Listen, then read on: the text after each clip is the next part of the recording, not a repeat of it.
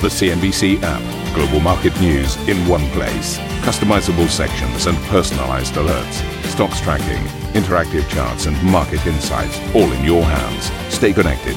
Stay informed. Download the CNBC app today. Welcome to Squawk Box. Here are your headlines. The Pentagon moves 1,600 troops to the Washington, D.C. area as protesters defy curfews and continue to take to the streets across America. The US government opens an investigation into nine countries planning to impose a digital tax, saying it will take all appropriate action to defend American businesses and reigniting global tensions over big tech. Will LVMH put a ring on it? A report suggests the French luxury giant is considering its $16 billion takeover of Tiffany, sending shares in the US jeweler nearly 10% lower.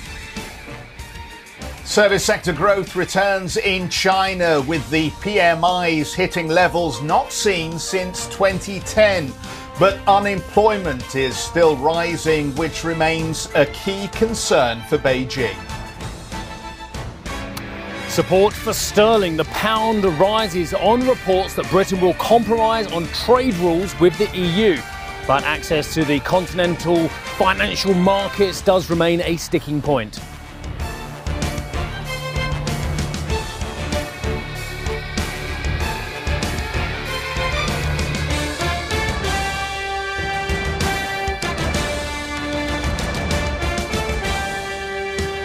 The Pentagon has moved 1,600 soldiers to the Washington area in response to demonstrations in the U.S. capital and growing unrest across America. This just one day after President Trump said he would use the U.S. military to stop the nationwide protests sparked by the death of George Floyd. Many protesters defied a 7 p.m. curfew in D.C., gathering in front of the White House. Across the country, protesters marched in largely peaceful rallies. New York's curfew has been extended through Sunday after more than 700 people were arrested on Monday. Governor Andrew Cuomo called the recent looting and violence inexcusable. NBC's Dan Sheneman filed this report.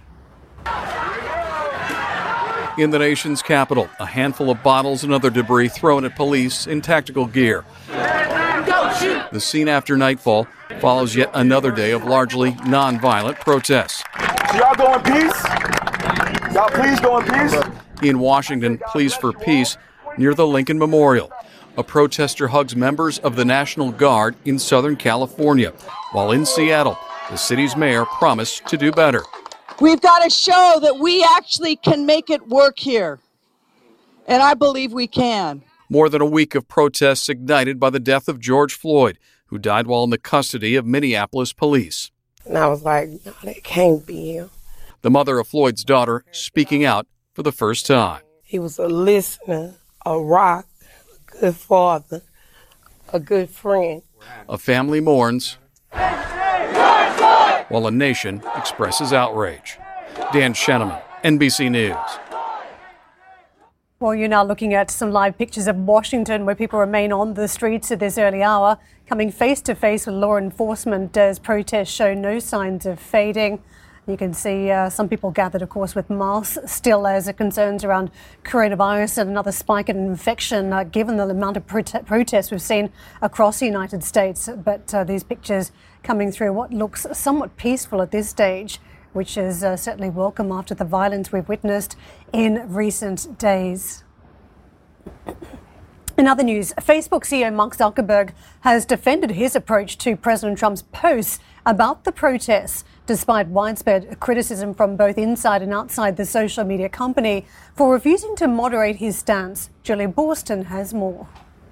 Facebook CEO Mark Zuckerberg defending himself in an all hands meeting he held today with Facebook employees. Facebook issuing a statement to us saying, quote, open and honest discussion has always been a part of Facebook's culture. Mark had an open discussion with employees today as he has regularly over the years. He's grateful for their feedback. The New York Times reporting about this meeting that Zuckerberg said that the decision not to flag President Trump's post when the looting starts, the shooting starts, was a quote tough decision, but that it was quote pretty thorough.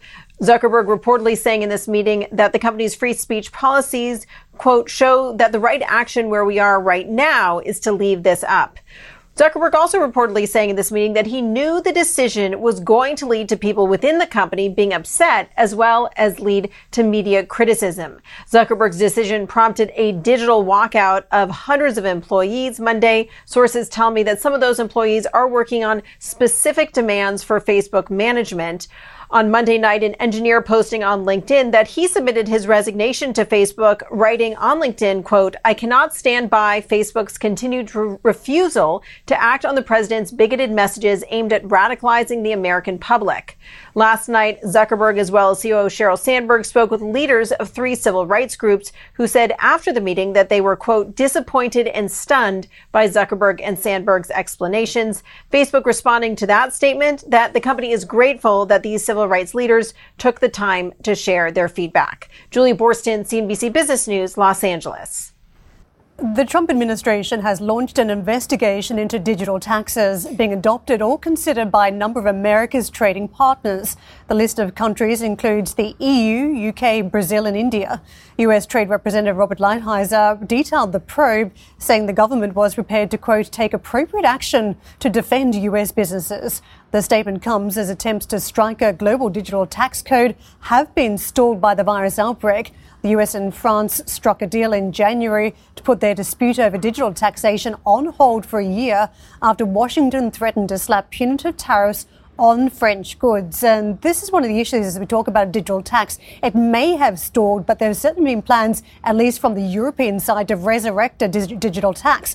And we saw that in the detail of the EU budget. I mean, many of us uh, eagle-eyed hawks picked up on that uh, as part of the seven-year plan under the European budget to try and seek that money that is reclaimed. If we talk about what um, the digital tax applies to, 750 million uh, euros is what uh, could be generated up to 1.3 billion per year in this budget. And it does apply to very large companies, which means it captures a lot of those Silicon Valley companies, Steve. I know that you were also talking to Bruno Le Maire, the French finance minister, who's been pushing very hard for these changes. What do you make of this salvo from the Americans, which seems fairly broad, but may just be targeted at the Europeans? I, I, think, Karen, so many points. I feel like one of our guest hosts once. I've got about seven points here. I'll get through them very quickly because I know Geoff's got a lot of points. One, I told you so. I don't mean you, I mean people. As you quite rightly say, I've been sceptical about the detente that was apparently after the FinMin meeting of the G7 in Chantilly last year that I was at. I was sceptical at the end of Biarritz where there was an increased detente between Macron uh, and Trump over in Biarritz as well, where they said they would work towards it. Third point, why aren't they waiting for the multilateral OECD deal, which was promised by the end of this year? Angel Gurria is a man I have nothing but respect for, but the chance of that deal coming through, well, from a US point of view, look very diminished. Fourth point, every exchequer wants the money. We know that. They all want the money. So is this just about not letting the Europeans have the money from their tech companies and actually the US want it? Fourth point as well, some European powers will be cringing at this whole issue anyway, including the Irish, because of course they want the jobs, they don't want the taxation. Uh, and let's just go back a little bit. The individuals can get taxed at your individual exchequer 40, 50p in the pound if they're earning enough money. Whereas companies, I just checked, the US ta- UK tax rate at the moment is 19% as well. So you'd much further tax from the individuals and the jobs from the individuals rather than the corporate tax as well. Is it about protectionism? I think probably on both sides of the Atlantic. Is it about cultural sensitivities, i.e., the French are really upset, let's face it, that they haven't got a tech giant, whereas the US have got all the tech giants as well. Uh, and, and, a couple of other little points as well. Just one, well, I'll make one more point so Geoff can come in as well. Uh, is this about a bargaining chip for other stuff? By including the UK in there, is this about Huawei? Is it about the trade deal the Brits are trying to get with Americans and just using their leverage there. So I think many, many things. I'll make one more point. I've just thought of it. Is this also about Trump finding a new bogeyman ahead of his election? Geoff, I've just scattergunned. What do you want to say? Yeah, I think that's pretty comprehensive, Steve, to be honest. Uh, uh, really, I think the phasing is just the most interesting part of this for me. As you point out, uh, there have been investigations at the G7 level, the G20 level. The OECD has been looking a lot at things like transfer pricing and how companies try to avoid paying taxes in certain jurisdictions by moving services or uh, products internally within business business units. That's been a long uh, bogeyman for governments who have tried to uh, uh, levy appropriate taxes. And of course, the UK uh, brought its own digital tax to the table not that long ago, arguing that there was a significant misalignment between where most of the income is generated with many of these social media companies and where value added uh, is put into the business proposition. So we all know, I think, that there is a process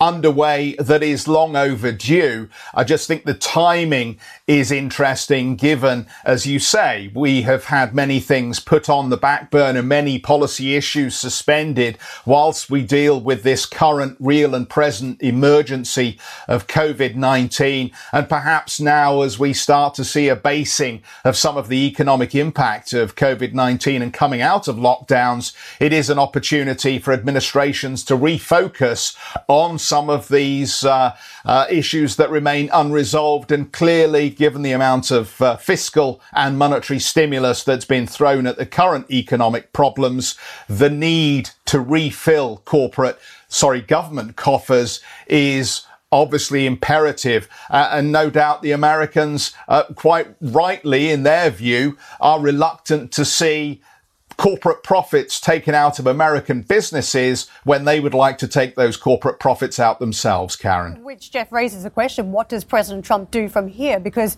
the Commission here in Europe is very, very serious about pressing ahead now with these initiatives if they're not picked up from the OECD to push ahead by themselves at some point. But what we know from the past week or so, the clashes between President Trump and social media, the regulations he's forcing upon some of these companies, I mean, the question marks how that goes. But it does create some uncertainty for these companies. If you're going to regulate them and force them to take down posts or take a different stance from what they've had, it could be costly. It could be much more expensive on the hiring front, on the technology front, at the same time when they might be facing a hit on the taxation. And if you think about the significance of the companies we're talking about, these are mostly the FANG stocks that we're mentioning. They comprise a huge chunk of the stock market. So if you start to see a reversal, and I dare say this is not priced into the tech stocks because it has been a long time running and investors don't exactly know what to do with the story at this stage, what the financial hit would be, that you may see some market reaction that is negative. And clearly, counting down to a US president, presidential election,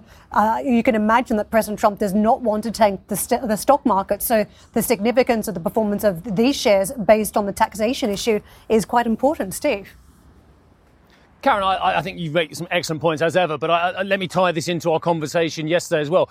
Which stocks and which sectors are under pressure? All the old world stocks, the energy, the real estate, the industrials, which ones are leading American wealth higher at the moment? It is all those companies you just mentioned. So everybody wants a slice of the goose that is laying the golden egg. These are the companies which are COVID proof potentially. They are 21st century industries. They're the ones that the fund managers keep on coming on to our channel and saying, we'll ignore the valuation concerns because we think these companies are 21st century COVID world proof as well. So everyone, both sides of the Atlantic, they want a slice of the action. And my question is, if you go too far, you don't want to kill that goose which is laying those golden eggs. Geoffrey.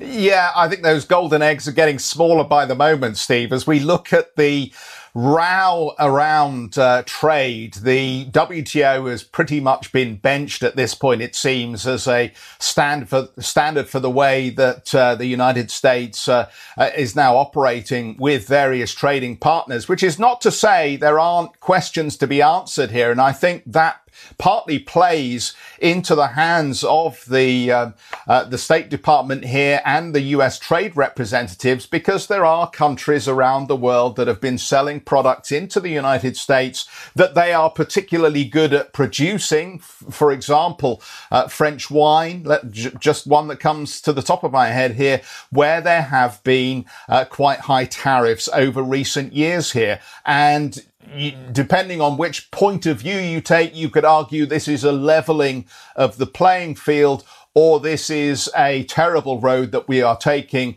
which winds back all the benefits of free trade that the world has enjoyed over the last uh, hundred years or so. So the, you know, the, the moral or, or the the um, issue, the ethical issue, I think remains uh, up for grabs at this point as to uh, the arguments behind uh, the United States taking this road. But it is clear that the trading system that we have operated under for decades at this point clearly doesn't look fit for purpose. And we do need a new framework going forward, which is what we hope the OECD might deliver for us with the assistance of the G7 and the G20. But goodness, to link two stories together, it seems we can't even get a G7 meeting organized and one where everybody will agree on who it's acceptable to invite, given both the UK and Canada seem to be resisting President Trump's desire to have Russia back at the table.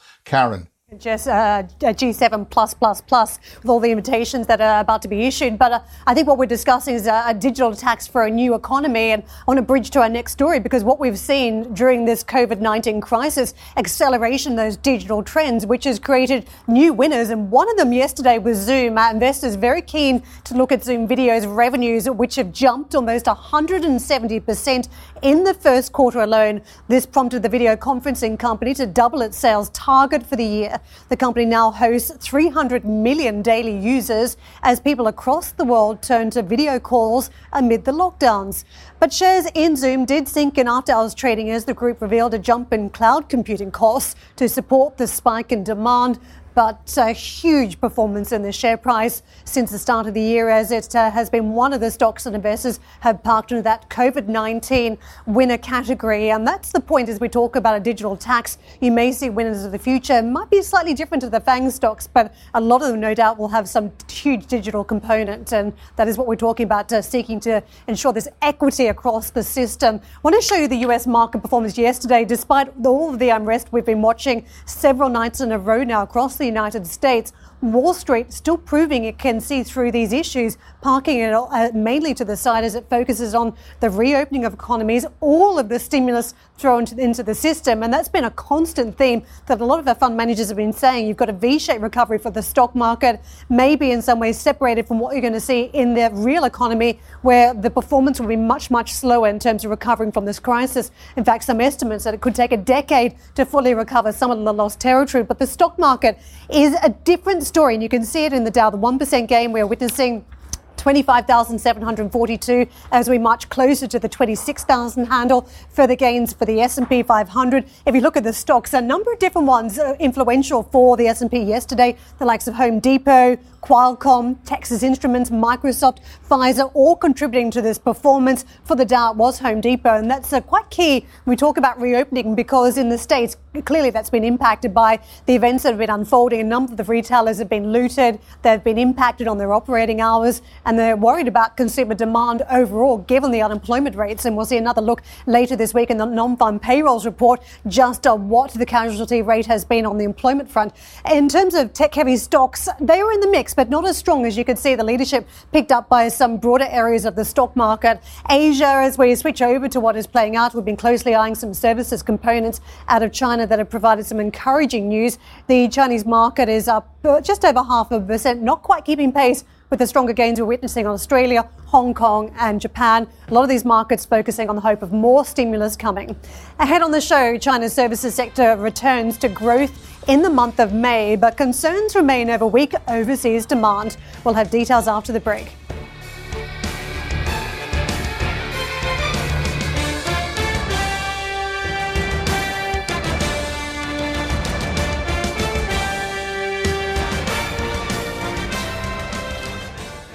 If you enjoy Squawk Box Europe, check out the Brave Ones podcast. The series explores the rise of some of the world's most successful entrepreneurs. Through exclusive interviews with family, friends, and colleagues, the Brave Ones podcast features stories of determination, resilience, and ingenuity. Available on Apple Podcast, Spotify, and Google Play. The Brave Ones podcast presented by Credit Suisse.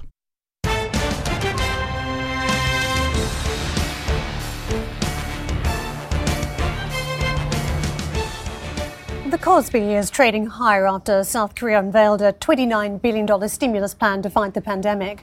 The package is the country's third supplementary budget this year and its largest ever stimulus package. Authorities hope to shield the economy from further losses after revised growth forecasts for the year were reduced to 0.1%, which would be the worst reading since 1998. China's services sector grew for the first time since January last month as domestic new business helped offset weak overseas demand following coronavirus lockdowns. Caixin Services PMI rose to 55.0 in May. That is its highest level in nearly a decade. Well, let's get at Sam for more. Sam, this is encouraging seeing levels on the PMI that we witnessed before COVID 19, yet there seem to be elements of weakness around the prices charged and also on the employment front.